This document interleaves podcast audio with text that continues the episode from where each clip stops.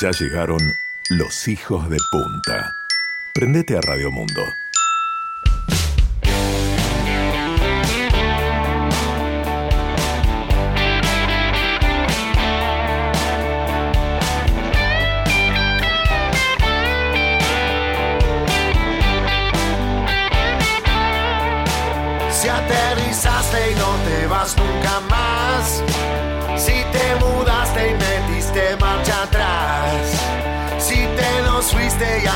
Nos extrañas. O si es que entraste por la puerta de atrás. Somos los loros que quedan acá. Los gatos locos que invitaste a almorzar. Hijos de puta que ya están listos para empezar. Prendete, ponete a escuchar. Que todo lo que pasa allá te lo contamos como lo vemos de acá. Hijos de puta, hijos de puta que, hijos de puta, hijos de puta que, hijos de puta, hijos de puta que, hijos de puta. Muy buenas tardes para todos, bienvenidos aquí Radio Mundo 1170 en vivo desde Punta del Este. Mi nombre es Raúl Coe y les invito a que nos acompañen a empezar una nueva semana en Hijos de Punta. Somos los loros que quedan acá, los gatos locos que vas a escuchar, hijos de puta que ya están listos para empezar.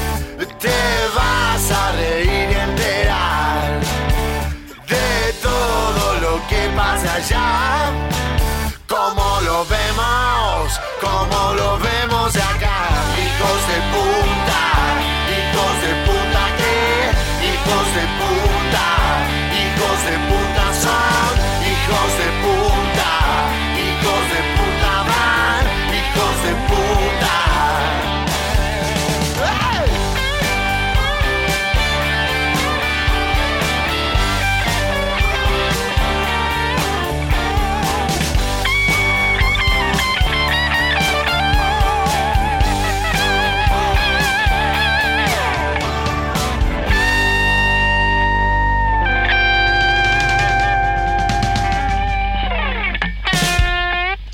Damas y caballeros, muy pero muy buenas tardes para todos. ¿Cómo están? Bienvenidos. Lunes 22 de febrero del 2021. Pasó la semana de carnaval. Tuvimos un fin de semana sin lluvias. Hubo sol. El, el mar estuvo increíble.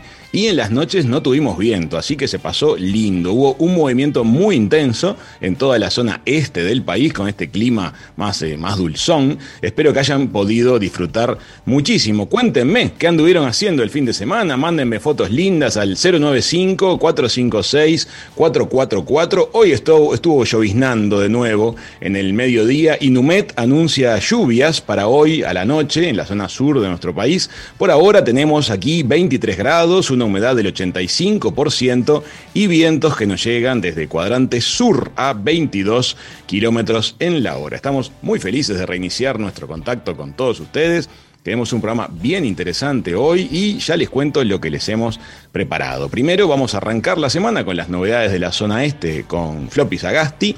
Enseguida vamos a recibir una persona que tiene una sensibilidad muy pero muy especial. Vamos a estar con Carolina Mensa. Ella es acompañante terapéutico y acumuló experiencias muy interesantes trabajando con personas privadas de libertad y con personas que sufren adicciones. Desde hace un tiempo ella viene proponiendo experiencias de, mejoramiento personal mediante retiros de tres días. Y se viene un retiro que va a ser el fin de semana que viene y queremos que nos cuente más sobre ello. Y en la entrevista central vamos a tener con nosotros a uno de los periodistas más conocidos de la radio y de la televisión argentina, que desde hace varios meses decidió radicarse y producir su programa para el país vecino desde nuestro país. Tenemos de todo para conversar con él. Vamos a recibir en Hijos de Punta a Oscar González Oro. Ahí empezaron a llegar algunas fotos.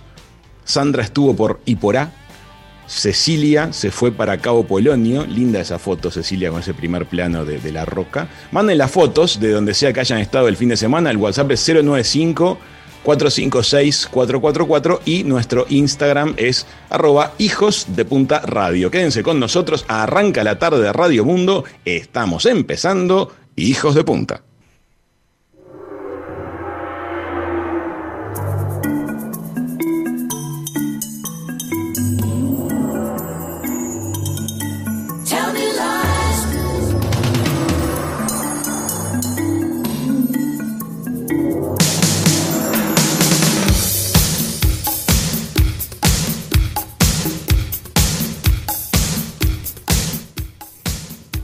Vamos a empezar por contarles que el presidente Luis Lacalle Pou, junto a la intendenta de Montevideo, Carolina Cose, inauguraron al mediodía de hoy el nuevo edificio que albergará el mercado de frutas y hortalizas de Montevideo, la Unidad Agroalimentaria Montevideana, la UAM. Va a empezar a funcionar en la zona de Melilla. Eh, imágenes muy emotivas se habían generado el viernes pasado durante lo que fue el cierre del mercado modelo que sirvió a los mismos efectos durante 85 años. Yo creo que en los próximos meses vamos a, vamos a ver suceder ante nuestros ojos varios debates arquitectónicos, urbanísticos y, y, patrimoniales acerca del destino de las grandes construcciones que fueron parte del mercado modelo, que tienen una presencia urbana fuerte y están en una ubicación sensible en la capital. Eh, ahora en la tarde se está llevando adelante el Consejo de Ministros evaluando la situación de la pandemia al finalizar la semana de carnaval.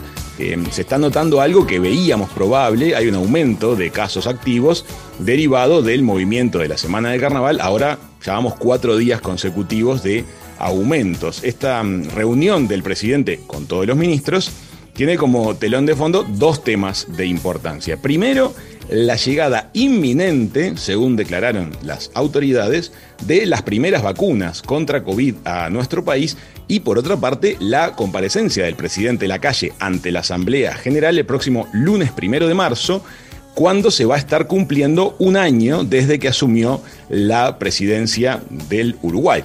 Respecto de la llegada de las vacunas, parece que estamos empezando una semana clave porque va a empezar la difusión de la campaña informativa respecto a la vacunación en todos los medios masivos y según fuentes no oficiales por ahora, esta semana estaría llegando la primera partida de la vacuna china Sinovac y pocos días después la primera partida de la vacuna de Pfizer BioNTech.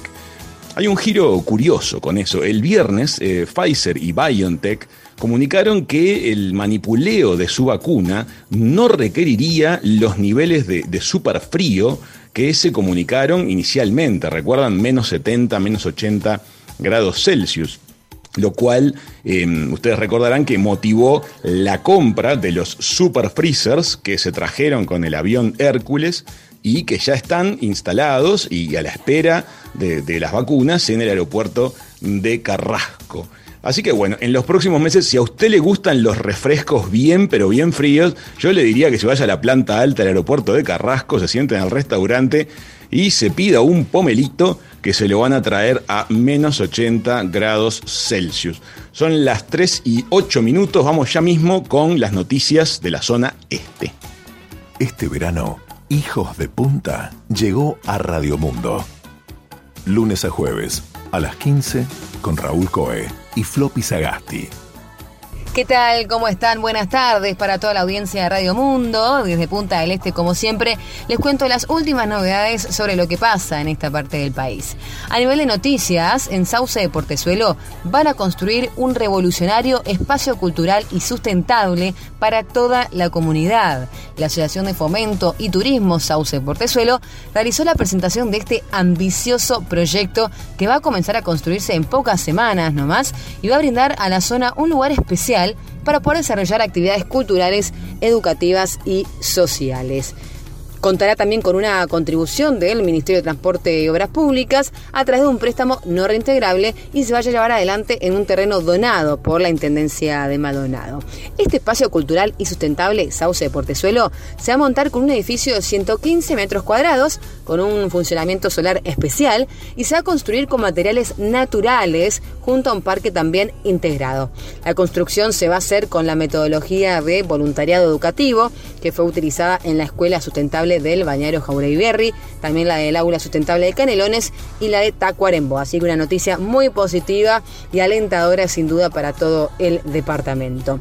En otros temas les cuento que después de un fin de semana de varias intervenciones por aglomeraciones y un incidente con la policía, un joven de 25 años que mordió a un inspector cuando intentó detenerlo fue condenado a seis meses de libertad a prueba los últimos días de la semana de carnaval terminaron lamentablemente con operativos en distintos puntos del departamento de Maldonado, con el cierre preventivo del Muelle Mailos, de la Glorieta, también parte de la rambla portuaria de la Playa Mansa, y hasta el caso de, como les contamos, un hombre de 25 años que hizo caso omiso a la orden de detenerse en un control policial y terminó mordiéndole la mano a un inspector. Después de una persecución a la moto con dos ocupantes que huyó de este control, fueron detenidos los dos hombres sin antecedentes penales. Después de esta agresión fueron derivados a la seccional, declararon en la fiscalía y finalmente el joven del incidente fue condenado como autor de un delito de resistencia al arresto en concurso formal con un delito de lesiones personales agravadas con una pena de seis meses de prisión que cumplirá bajo régimen de libertad a prueba con condiciones. El otro joven de 18 años fue puesto en libertad. Y en otros temas, para compartir con ustedes hoy, también les informamos que la Escuela Municipal de Apicultura de San Carlos exportó más de 7 toneladas de miel a Alemania algo súper positivo. Unos 18 apicultores del área de Maldonado y San Carlos, que son usuarios de este centro educativo, cargaron rumbo a Montevideo y con destino final a Alemania su producción de 7.200 kilos distribuidos en 24 tambores. Además de cubrir la capacitación de productores apícolas, esta Escuela Municipal de San Carlos brinda servicio de asistencia gratuita a apicultores de la zona para la extracción y envasado de la miel.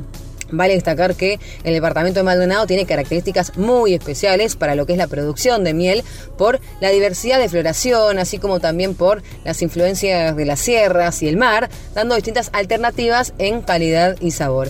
En este sentido, las particularidades de las sierras también permiten su elaboración a base de flora nativa y con escasa incidencia de agroquímicos, valorizando también la inocuidad del producto. Para contarles, el mercado alemán, así como los de España y Estados Unidos, son los tres principales compradores de miel uruguay calificada por sus altos estándares de calidad. Así que felicitaciones también para todos los que integran esta Escuela Municipal de Apicultura de San Carlos, que es una linda iniciativa. Estas son las novedades sobre lo que pasa en el este del país. Nosotros nos volvemos a encontrar mañana en Hijo de Punta por Radio Mundo. Los saluda como siempre Floppy Sagasti y los dejo en muy buenas manos. Sumate a Hijos de Punta. Arroba Hijos de Punta Radio. Floppy, no sé si tan buenas manos, pero bueno, acá estamos de nuevo haciendo hijos de punta para todos ustedes. Qué bueno esto del espacio cultural en, Sauce de Portezuelo. Realmente es algo muy positivo que además seguramente influencie constructivamente a los muchos habitantes de todo el año que hay en la zona de la Capuera, que queda localizada un poco enfrente a la zona de Sauce de Portezuelo, cruzando la ruta interbalnearia. Em, y por otro lado, el logro que significa colocar esta mercadería en Alemania por parte del equipo del Departamento de, Comercio Internacional del, Instituto de Formación en Apicultura de, de Maldonado, Fíjense lo que es la exigencia del mercado alemán en todo sentido, poder colocar esta mercadería este, es realmente una puerta muy positiva que se abre para los productores locales de, esta zona. Bueno, vamos ahora a cambiar radicalmente de, tema. El jueves pasado, el vehículo Perseverance de la NASA amartizó, es la palabra, amartizó en la superficie del planeta rojo con éxito. Y por ahora la sonda ha enviado unas cuantas fotografías mostrando el lugar donde se encuentra, que es el fondo de un cráter que se eligió específicamente porque se cree que es un buen lugar para las muestras rocosas que pretenden entender si ha habido vida en el pasado en Marte.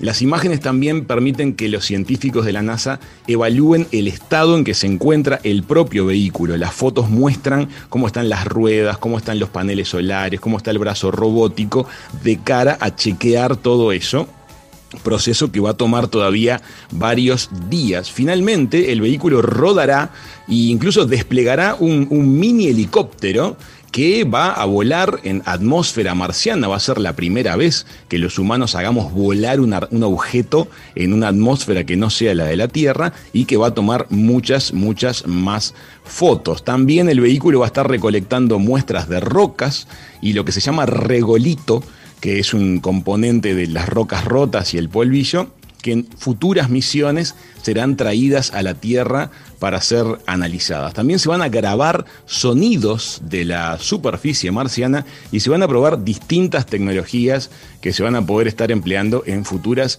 expediciones, incluso tripuladas a Marte. Sobre este tema que nos da curiosidad, vamos a estar volviendo en los próximos días. Por ahora les cuento que en el próximo bloque vamos a recibir a Carolina Mensa y estoy seguro que les va a gustar muchísimo lo que ella tiene para contarles. Ya seguimos con más Hijos de Punta.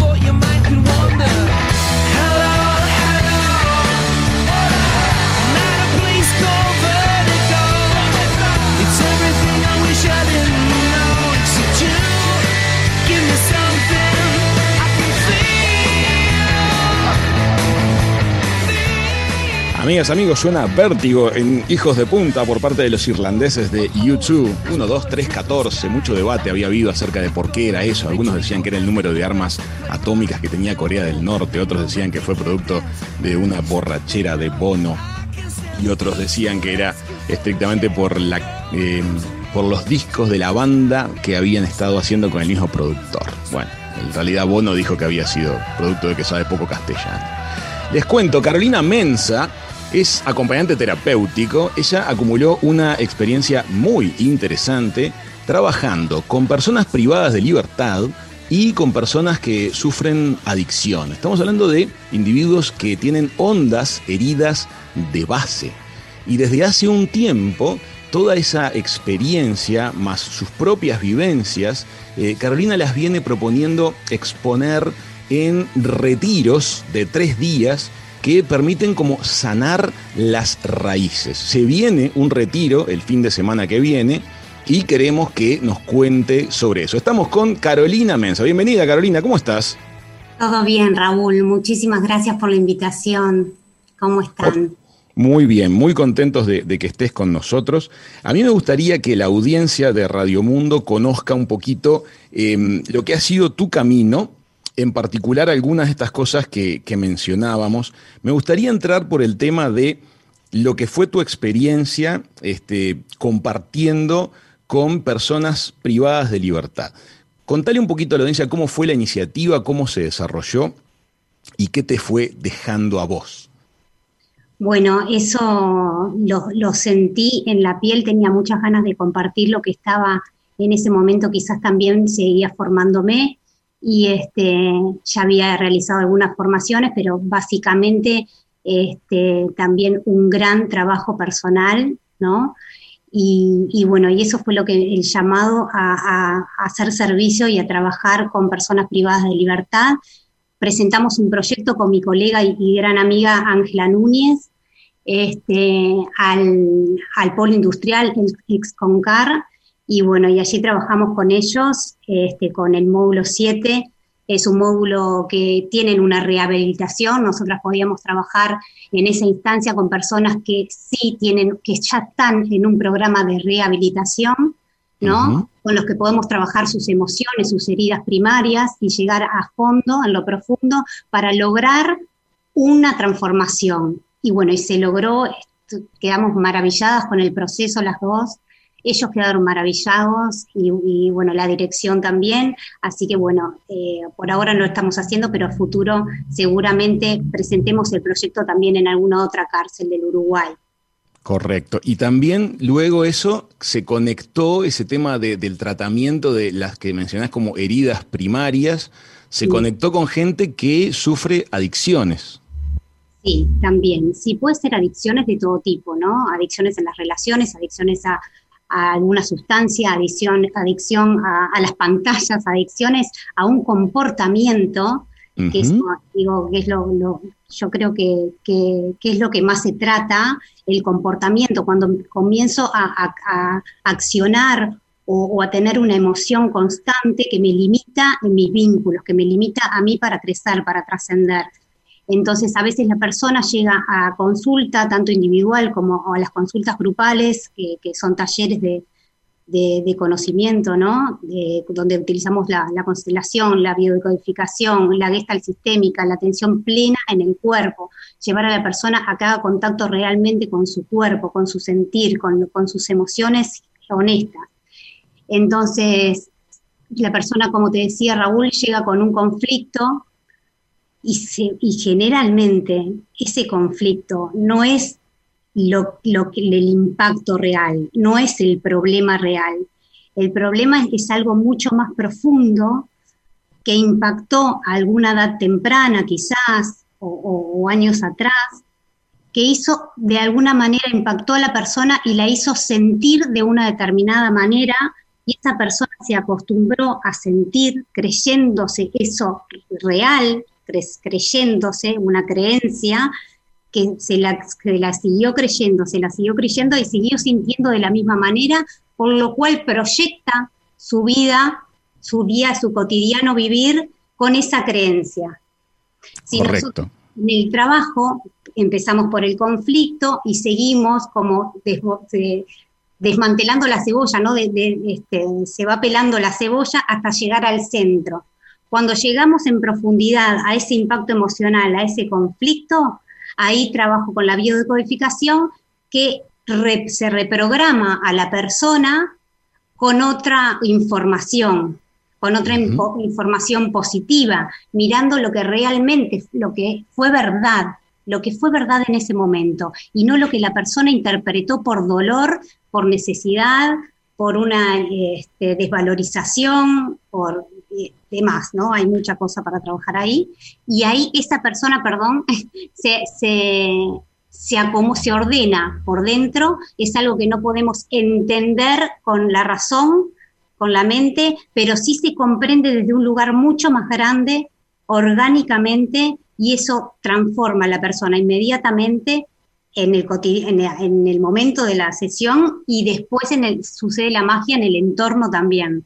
Bueno, ustedes saben que hemos estado en contacto con testimonios de, personas que pasaron por estos procesos, sobre todo de terapias desarrolladas en forma grupal, y los resultados han sido muy sorprendentes para propios y escépticos. Entonces, eh, no estamos hablando de nada sobrenatural, es un proceso que en realidad es una charla, es una, profundización y un intercambio, pero que en contextos de grupo Em, tiene una velocidad de, funcionamiento y una velocidad de, digamos, de apoyo a la persona que sorprende. Ellos vienen del entrenamiento con, grupos de personas que han tenido heridas psíquicas muy graves y tienen eh, el know-how para llevar adelante estas actividades grupales. Y ahora quiero entrar al tema de, de los retiros, que parece un ámbito muy ideal para que justamente un grupo de personas que en principio no se conoce, este, de alguna manera genere este curioso vínculo que a todas las ayuda a romper con esas creencias. Contanos cómo es la vivencia esta de los, de los retiros. Bueno, eh, te comparto que para mí es el primer retiro que organizo, que estoy organizando pero sí he hecho talleres de, más de dos días, donde las personas también no, conviven, digamos, no hay instancia de, compartir quizás eh, el, descanso, pero hemos compartido la comida, el alimento y demás. Este, y bueno, es, las personas llegan sin conocerse y de alguna u otra manera empiezan a conectar. Hay algo mucho más grande que guía a esas personas a llegar a ese encuentro donde tienen algún algo en su sistema en común, ¿no? Algo las une. Hay una historia de vida y eso empieza a, generar no solamente empatía con la persona que quizás en ese momento está trabajando, sino en el grupo, eh, y una conexión importante de, poder comprender también quizás a alguien de mi sistema familiar con el cual yo todavía lo excluyo porque estoy enojada, lo excluyo por dolor, por miedo, por desvalorización, por juicios. Entonces em, también puedo comprender a los míos. Claro, aparecen puentes ahí. Sí, totalmente. Y, yo lo que siempre digo es para, para tener un buen un reconocimiento interno, para poder, a veces queremos encontrar eh, abundancia económica, abundancia en mis relaciones, abundancia en, en lo externo, pero si yo no me puedo reconocer mi abundancia interna, ahí es donde está el tema, ahí es donde está el tema para trabajar. Fíjense amigos, qué curioso, nos está contando Carolina que de pronto personas que no conocemos, pero con las que compartimos una experiencia, este, en nuestra forma de ver la, la, realidad, reflejan en otras personas a las cuales de repente les entendemos la mirada, les entendemos una actitud porque decimos, ah, mira, este es como fulano de mi mundo y ahí le, ahí le prestas atención porque en tu mundo no le estás prestando atención. ¿Cómo va a ser este próximo e inminente este, primer retiro, Carolina?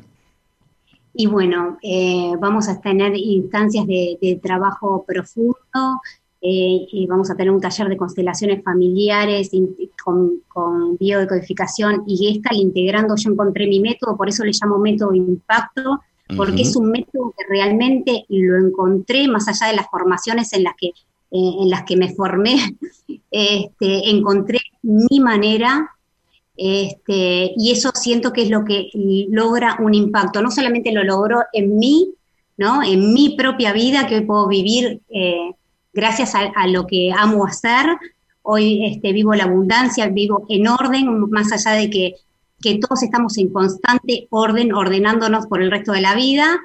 Este, entonces eso es lo que yo quiero, quiero compartir, ¿no? Que, que, las personas sepan que hay una herramienta, que hay muchas herramientas, que hay muchas posibilidades de que si uno realmente lo siente con el corazón y toma la decisión, pero esto se tiene que sentir, porque por más que la persona vaya y quiera ir a sentarse y estar ahí a, si no está dispuesta y no está abierta, disponible, yo no puedo acompañar a la persona remando en el dulce de leche.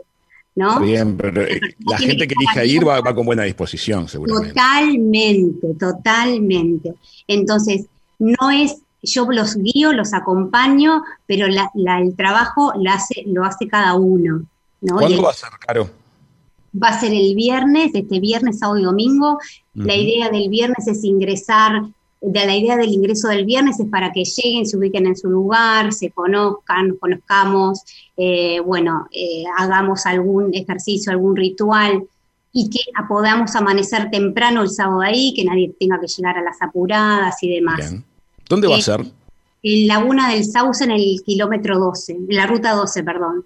Muy bien. Este, Nosotros vamos a estar compartiendo en las redes sociales del programa los datos de contacto telefónicos y de, y de Instagram de, este retiro para que quienes se quieran sumar a esta experiencia vivencial, que va a ser fuerte, de, tres días, en un lugar realmente muy bonito, por lo que se anuncia, es un lugar muy, muy lindo, con costa en la laguna, la laguna del Sauce, puedan estarse sumando. Caro, la verdad es para hablar un mes contigo, pero te agradezco muchísimo este contacto y esta primera comunicación con Hijos de Punta. Gracias, gracias, gracias Raúl, agradecida enormemente siempre soy yo. Y por otro lado, compartirte que obviamente que esto tiene un valor, ¿no? este, pero que así como yo trabajo con, en mis talleres y en mis consultas personales, individuales, perdón, no, me, no, no tengo rigidez en, llegar a un acuerdo eh, por el valor económico. Que la ah, persona, muy bien. digo que, la persona si así lo siente y quiere participar, participar, que no se quede con el primer no. No llego a, ese monto, sino que puede pararse en un lugar de adulto y negociar, ¿no? Para poder darse el sí y para poder permitir esta oportunidad. Muy bien. Bueno, muchísimas gracias, Raúl, a todos. Por favor. Gracias, gracias, gracias. Un abrazo enorme. Muy bien, amigos. Muchísimas gracias, Carolina. Hasta la próxima. Amigas, amigos, este mm, retiro en la costa de la Laguna del Sauce, 26, 27 y 28 de febrero. Más información en el 094 530 007 y este, también en el Instagram de, mm, Carolina, que es este, Carolina Mensa. Ahora lo vamos a compartir en las redes sociales. Carolina Mensa, este, guion bajo, terapeuta integral. Ahora lo compartimos en, las redes de Hijos de Punta. Amigas, amigos, en el próximo bloque vamos a estar conversando sobre periodismo, sobre sesgos ideológicos, sobre influencia social de las figuras públicas en, los medios de comunicación, nada menos que con Oscar eh, González Oro, uno de los periodistas más importantes de la vecina orilla. Ya volvemos con más Hijos de Punta.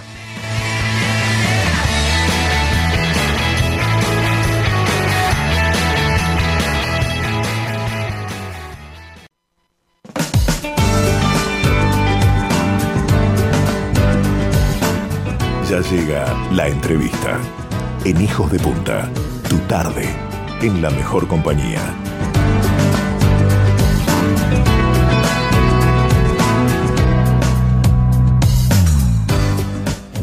Muy bien, amigas, amigos, estamos junto a uno de los periodistas más conocidos en la Argentina. Él tiene la experiencia de miles y miles de horas de radio y de televisión en el país vecino y ha sabido estar en el centro de unas cuantas tormentas.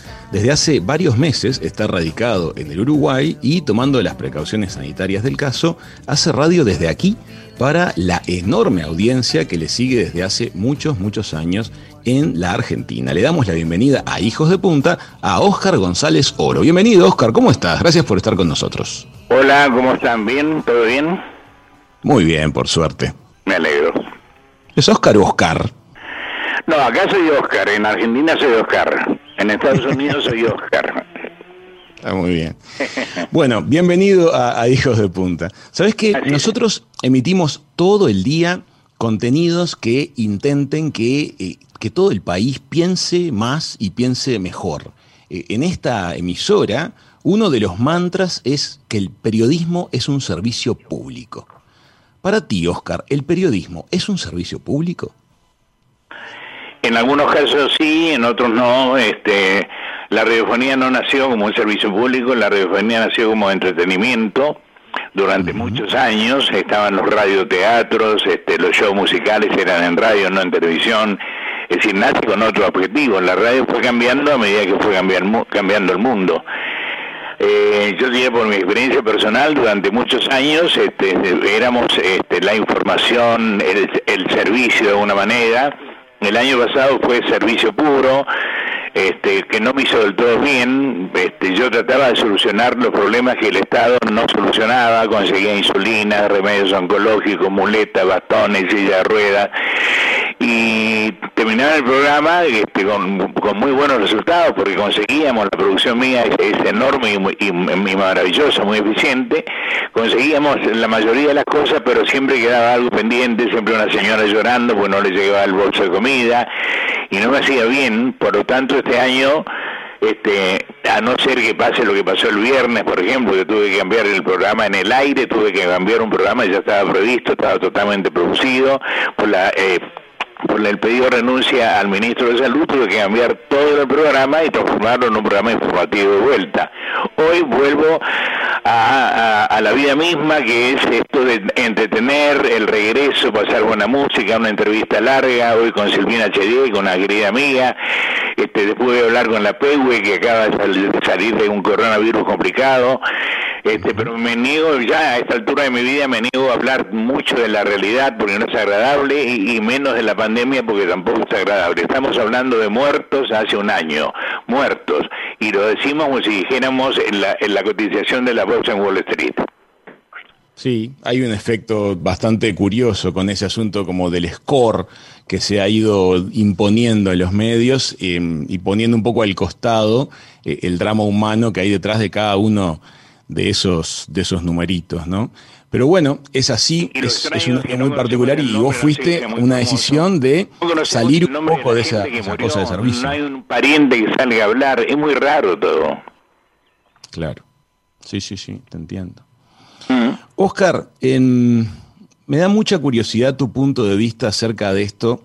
Em, la grieta, la llamada grieta social, ideológica en la Argentina, y en muchos países del mundo es algo que em, creo que nadie desea, pero de alguna manera se ha ido estableciendo, se ha ido acicateando, hasta que se ha vuelto un concepto que de alguna manera se ha naturalizado. Em, ¿A ti te parece que la grieta se alimenta y se nutre eh, también del periodismo?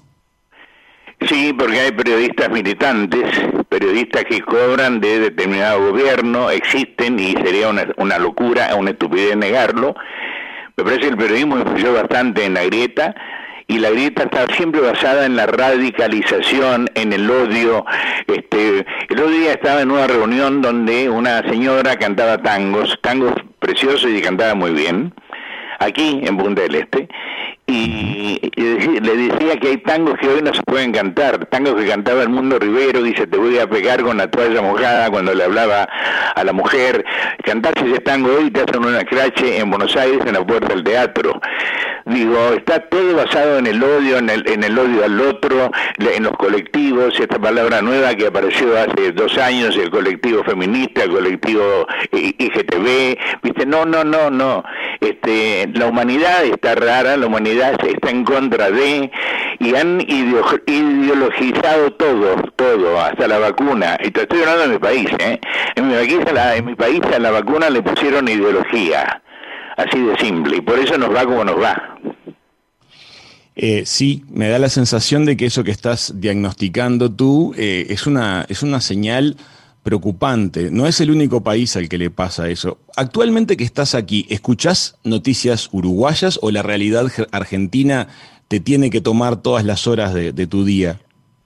No, no, no, empiezo con las noticias argentinas a, la mañana y después eh, hago un relevamiento de lo que pasa en Uruguay, lo que dijo tal ministro, lo que dijo el presidente, cuándo llegan las vacunas a Uruguay. Estoy pendiente también, porque también yo transmito desde Uruguay para Buenos Aires, pero tengo mucha audiencia en, Uruguay, gracias a Dios. Lo sé por los mensajes que llegan de Carmelo, de 33, de Durazno, este, de Soriano. Este, tengo mucha audiencia. Montevideo también escuchan vía la aplicación o vía la página de la radio, que es Rivadavia. Este, por lo tanto, tengo que estar informado también de lo que pasa en Uruguay. y me informo sobre cómo está Montevideo, que es un lugar ahora medio complicadito, pero bueno, este, Uruguay tiene la ventaja de que eh, los ministros hablan poco, que el presidente habla poco. En mi país el presidente habla una vez por día, los ministros hablan todos y se contradicen entre ellos. Eso es lo tremendo de la, de la no comunicación o de la mala comunicación. Este, aquí es, muy difícil que el presidente hable y cuando habla es por cosas muy concretas, hace un anuncio y se acabó la historia. Los ministros, yo no he escuchado a Cardoso hablar todavía, no escuché a, a la Reñaga, este, me parece que está bien que no hablen. En Estados Unidos un presidente asume y, la primera declaración la hace a las seis meses, porque tiene que conocer el despacho, tiene que acomodarse, tiene que pensar qué va a hacer, qué hizo mal el anterior, qué puedo mejorar. Después de seis meses hablan, antes no, y si habla antes alguien es un vocero, no el presidente. Oscar, aquí en Uruguay, eh, tal vez todavía más que en la Argentina, ojalá que sea así por muchos años más, eh, hay un porcentaje significativo del público masivo que valora mucho la objetividad. Eh, a veces nos parece, mirando las cosas desde Uruguay, que el público argentino como que le exige a, los comunicadores que, fijen una, postura, que fijen posición, desde el punto de vista ideológico em, o político, ¿por qué te parece que ese fenómeno sucede tan acentuadamente en Argentina y no termina de implantarse aquí en Uruguay? Porque en Argentina, te repito, hay periodismo militante y hay gente que está de acuerdo con ese periodismo militante y hay gente que no, que quiere escuchar la otra versión, la otra cara de la moneda, la verdad en todo caso. Y eh, hay, referentes del periodismo militante, entre ellos un uruguayo que está haciendo mucho daño en Argentina, mucho daño, y por otro lado están los periodistas este, como Feynman, como Novarecio, que de repente dicen lo que piensan y dicen lo que sienten y en lo que creen. Y, y si tienen información, cuentan información real, no la dibujan, no hay relato. El famoso relato también nos hizo mucho daño en los últimos años. Bien, bien. Pero también ha habido cambios en el signo político gobernante, lo cual implicó que los medios comunicacionales que eran de alguna manera como afines al Estado pasaran a ser medios opositores. Esa alternancia la hemos vivido. La pregunta es si el público argentino quiere eso o si se le impone al público argentino una, una visión sesgada desde los medios. No, no, los medios son, son diversos, son varios, hay, hay miles entre FM y AM, entre las importantes y las no importantes, hay miles en toda la Argentina, la gente elige a su comunicador, y el público es una abstracción borgiana. Yo no conozco al público que tengo en Formosa, no conozco al público que tengo en Corrientes, no sé cómo piensan, sé que me escuchan, sé que a veces me putean, sé que a veces están de acuerdo conmigo, pero mi, mi trabajo es decir lo que siento primero, lo que pienso después y lo que creo. ¿Me equivoco? Sí, claro que me he equivocado. Me he equivocado, yo aposté a este presidente y me equivoqué, lamentablemente. Pero bueno, el otro día leí una frase de Walt Whitman que decía, sí, me contradigo, y que dentro mío hay toda una humanidad que también se contradice, que también hoy pensamos A y mañana pensamos B, porque ni el mundo es igual ni yo soy igual. Yo he cambiado y el mundo ha cambiado. hay una preciosa declaración de, de, Mario Benedetti, justamente de hace unos años atrás, en la cual se le, se le planteaba su falta de neutralidad y él habla en ese bello, en ese bello testimonio acerca de de que la no neutralidad es lo que a veces no, nos mueve y nos, y nos conmueve, ¿no? Así que entiendo lo que, lo que decís. Pero nadie piensa lo mismo a los 18 años y a los 50 o a los 60, no. Es la famosa parábola de Heráclito, nadie se puede bañar dos veces en el mismo río, porque el río no es el mismo, ni yo soy el mismo. Yo cambio, claro que cambio este, pero apoyo aquello que creo que tengo que apoyar, aquello que me llegue de alguna manera. Este, soy objetivo, mm, es relativo, porque soy un sujeto, soy subjetivo.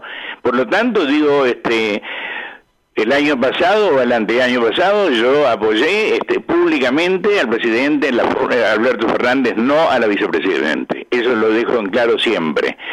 Yo fui el famoso autor de la frase que dio la vuelta a Argentina y seguramente Uruguay también. En, en, Argentina hay una sola lapicera número uno. Me parece que el presidente tiene la lapicera, pero la tinta la tiene la vicepresidente. El presidente medio se enojó, después se, aclaró el tema y después le dije, es cierto, vos tenés la lapicera y la tinta, pero no te entiendo la letra. Está bien. Bueno, queda claro, queda clara tu, tu mirada. ¿Alguna vez sentiste que en una entrevista o al comunicar un mensaje estabas cambiando de alguna manera la opinión pública sobre algún tema? Sí, claro. Sí, yo sé que influimos, yo sé que la gente a través del cariño que me tiene, pues yo ya hago hace 35 años que hago radio, este, yo he, criado a generaciones de argentinos, me escriben eh, gente que me dice yo te escuchaba a los 5 años porque mi papá me te escuchaba, hoy tengo casi 40, soy papá, soy ingeniero, tengo hijos y te sigo escuchando, obviamente yo influí sobre esa persona, desde que tiene 5 años hasta ahora que tiene 40, ¿ok? Influí, obviamente influí, pero trato de influir en lo bueno, no en lo malo, trato de dar mensajes positivos, no negativos, este, trato de eh, darle esperanza a la gente en un mundo convulsionado. Esto lo hice siempre, no ahora, siempre. Yo, a mí me gustaba divertir a la gente, por eso en algún momento este, cortaba con un ministro y me ponía a cantar, para no decirle a la gente que no le quería una palabra al ministro Entonces digo, bueno, este, sí, eh, eh, el periodismo, los medios influyen, sin duda alguna. Este, eso y es, y es, pero no acá, en el mundo. Una etapa del Washington Post es, en contra tuya, soy presidente, te hace temblar. Acaba de salir una canción en Cuba que ya, ya se transformó en un himno, este, que está ya, hoy lo voy a poner al aire esta tarde, que hace temblar al régimen cubano, porque es la primera vez que un grupo musical se revela ante la, opresión, la falta de alimentos, la falta de medicamentos, el bajo nivel de vida, el dinero que ganan, y una canción, fíjate, ha hecho temblar al régimen cubano, ya se transformó en Cuba en una especie de himno, de segundo himno cubano. Oscar, tú has tenido oportunidad de conversar, me imagino que con todos los presidentes, al menos con los democráticos, ¿no? De, este, después de que, de que terminó el proceso de dictadura en la Argentina, ¿fue así? Sí, sí, sí, hablé con Alfonsín, hablé con Dualde, fui amigo de Menem, este, pero fui amigo de Menem no cuando él era presidente, fui amigo de Menem cuando él deja la presidencia este, por lo tanto, el otro día todo el mundo le pegaba que los errores que había cometido, y yo, y yo salí a decir, yo este, lamento la muerte de un amigo, que fue presidente, sí, fue presidente, pero también fue papá, también fue abuelo, también fue hermano, también fue amigo, uno es un montón de cosas más, yo no soy comunicador todo el día, no estoy diciendo este PNT todo el día en casa, no, no, yo soy papá, soy amigo, este, nada, soy pareja, soy un montón de cosas más Ahora, si el día que yo me muera van a rescatar nada más que lo que yo dije al aire durante 40 años, bueno, este, se van a quedar con una parecita nada más, se van a perder el resto que también es muy agradable. No, pero siempre, claro, entiendo lo que decís, es muy común que la gente etiquete en función de lo que llega a conocer. El desafío es llegar a conocer más a alguien.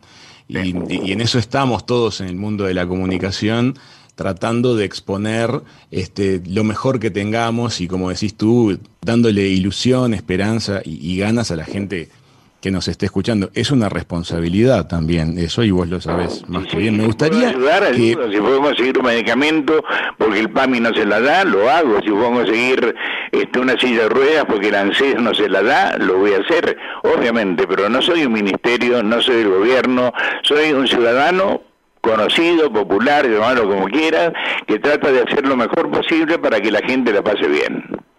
¿Por qué notas, eh, la pregunta sería, ¿considerás que mm, en Argentina hay una, mm, una relación de poca confianza entre la población y sus gobernantes, sean los que sean? O sea, que el nivel de confianza en la clase política es, es bajo independientemente de quien esté gobernando? Sí, sí, pero eso no es culpa de la gente, es culpa de los políticos. Este, yo le dije al actual presidente en una entrevista este, antes de que sea presidente, tenga en cuenta eh, que uh, la no usted, la democracia, no Macri, la democracia, no Cristina, no Néstor, no Dualde, la democracia está en deuda con la gente.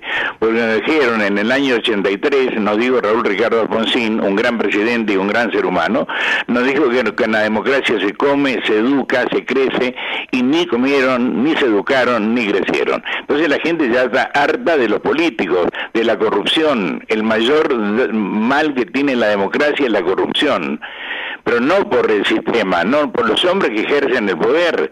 El escándalo de la vacuna que le costó la cabeza a un ministro, este, que ya había sido ministro antes y no fue mal ministro, pero entró en el circuito de la corrupción de vacunar a los conocidos, a los amigos de él, a, a y hay ahora una lista enorme que va a ser publicada seguramente en las próximas horas de la cantidad de gente que usando la vacuna que pagó el pueblo se vacuna primero ellos. Hay una serie española que se llama La Valla, te recomiendo si no la viste que la veas. La, vimos, la vimos. Bueno, esa serie te demuestra que este, lo que decía Orwell en, la, en Rebelión en la Granja, en la democracia todos los chanchos son iguales, pero hay chanchos más iguales que otros. Oscar, la vez pasada conversábamos con un grupo de amigos, gente muy interesante por suerte, y mm, surgía el tema de que qué difícil debe ser gobernar Argentina, porque es un país que cíclicamente parece enamorarse del carisma de ciertas figuras, em, los elige como sus gobernantes y pasado determinado tiempo pareciera que los, los mastica, los digiere y, hasta los niega. Es decir, eh, es un camino que desde Uruguay lo hemos visto pasar con varios, con varios, este, con varias figuras. El, enamoramiento de, Néstor, el enamoramiento de Cristina, el enamoramiento de Macri, el enamoramiento de, de Fernández, en el medio el de De la Rúa. Parecía que venía la solución, que ahora sí, que con esta persona sí, lo votamos, lo elegimos democráticamente, y después lo ridiculizamos, eh, se hace humor, se hacen memes, se bastardiza la acción de todo un gobierno por dos o tres eventos puntuales y luego todo el mundo niega haber votado esa propuesta. ¿Cómo lo ves vos como argentino a ese, a ese hilo de pensamiento? Es que no son dos o tres hechos puntuales, no, no, no, son cientos por día. Cuando el año pasado el Estado Nacional eh, decide dar el IFE, el famoso IFE que eran 10 mil pesos, que no es nada, este, los concejales en Salta se lo robaron, los, los, intendentes de Salta y de Tucumán se robaron el IFE que era para la gente. No es un hecho puntual, hay miles de hechos que hacen, vos hablabas de enamoramiento. Bueno, lo peor que te puede pasar si estás enamorado es que te defrauden, es que te mientan, es que te usen. Y eso hacen los gobernantes o los políticos en general cuando llegan al poder. No llegan al poder con la teoría de San Agustín, de que hablaba del bien común, del bienestar general, no llegan al poder por llegar al poder y después empiezan a hacer negocios y defraudan a la gente, este, pero no este gobierno, el anterior, del anterior, del anterior, este, y es muy difícil, eh, este, a ver, creer en, la política y en los políticos cuando cualquier presidente sale y termina normalmente en Comodoro Pi, en los tribunales federales. Eso no pasa en ningún lugar del mundo. Pasa con el rey de España. en Perú encarcelan a sus presidentes como si fuese habitual. Claro, bueno, por eso nosotros vamos a ver seguramente a Alberto Fernández dentro de unos años cuando termine su mandato, eh, caminando por los castillos como Pi, como vimos a todos, a Menem, a De la Rúa, a Dualde, vimos a todos. Entonces Pero Oscar, ¿no te parece que justamente esa crisis de confianza entre la población y, los gobernantes resulta un callejón sin salida? para un desarrollo social y, político sano? Sí, como estamos ahora, sí. Sí, ya hay, hay personajes dentro del mismo partido del presidente que están hablando de eh, si hay las pasos o no hay las pasos, este, porque sabe que la van a perder, obviamente, entonces esta manipulación, las, las pasos son una ley. La ley se deroga de una sola manera, mediante otra ley, y no lo van a poder lograr en el Congreso. Entonces, digo, eh, a ver, ¿Cómo puedo creer en mi papá si mi papá este, me defraudó, me pegó cuando era chico? Este, el Estado argentino siempre fue un Estado dativo, el que daba, el que proveía, el que te solucionaba los problemas. Por eso en el fondo le vino bien la pandemia, diciendo vos quedate en tu casa, yo te llevo comida, te llevo bebidas, te doy una platita por mes, vos quedate ahí. Y después no le cumplieron. Después no le dieron la plata ni le llevaron la comida y, se le dieron plata, le dieron mucho menos de la que le correspondía. Una vicepresidente que cobra 100 veces lo que cobra un jubilado normal en la República, en mi país. Digo, eso es inmoral. La gente lo que se está cansando es de la inmoralidad o de la amoralidad en todo caso. Está bien. Oscar, ¿cómo venís sintiendo la energía de Uruguay estando aquí y haciendo el, programa este, para tu audiencia en, la Argentina y también en Uruguay? Pero, ¿cómo te ha recibido Uruguay? ¿Cómo te sentís? No, Uruguay me ha recibido de una manera este, extraordinaria. Yo vengo a Uruguay hace muchos años, hace 25 años que vivo o que veraneo en, Punta del Este, tengo un, un lugar desde hace muchos años yo me sentí muy bienvenido, sin duda. Me llamaban, este, el intendente me llamó el ministro para si necesitaba algo, este, si estaba bien, el, el público, el pueblo. Eh, yo este, el, fin de semana normalmente si no tengo un compromiso hago mini turismo, me voy a Pueblo de me voy a Minas, a Rocha, este, a las sierras de um, Amaicá se llama o una cosa así. Este, y me he perdido en las sierras y un señor me dice, no, negro, te equivocaste, y, y, me agradecen que esté en Uruguay, estoy comiendo en un restaurante y, los uruguayos están en el restaurante me dicen gracias por elegirnos, yo me siento muy feliz y la energía de Uruguay, este, yo siempre lo dije, esto no ahora, eh, no por la pandemia, la energía de Uruguay es distinta, no sé por qué, no sé por qué, pero yo llegaba de Buenos Aires este, a Laguna y, ya mi energía cambiaba, mi humor cambiaba, mi ritmo cambiaba. En una tienda muy conocida que vende de todo ahí en, en la punta, este, yo hacía la compra este, mensual cuando mis hijos vivían conmigo, los amigos de mis hijos, y yo hacía la compra este, para, para las vacaciones y soy muy ansioso y, le digo a la chica, me está teniendo, ¿te puedes apurar por favor? Me dice, ¿usted es González Oro? Sí, le digo. dice, ¿por qué está tan apurado? ¿No está de vacaciones? Y me pegó una cachetada. y, tenía razón. Yo tengo vacaciones y encima estoy apurado, pero apurado para qué? ¿No? Oscar, te quiero agradecer muchísimo el rato que compartiste con nosotros aquí en Hijos de Punta. No, un placer. Este, ojalá que les vaya muy bien, por supuesto. Muchísimas gracias. Amigas, amigos, Oscar González Oro, uno de los periodistas más importantes de, de Argentina, con muchísima energía y haciendo su programa este, para Uruguay y para Argentina. Desde aquí, desde Punta del Este, pasó por la mesa de Hijos de Punta.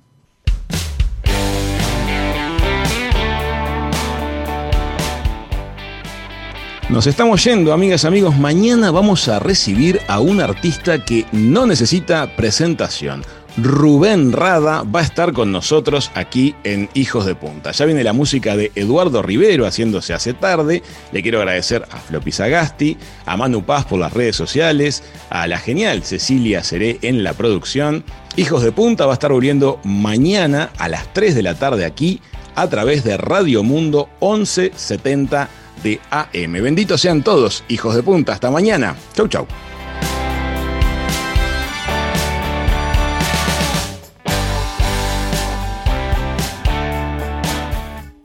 Radio Mundo, 1170 AM.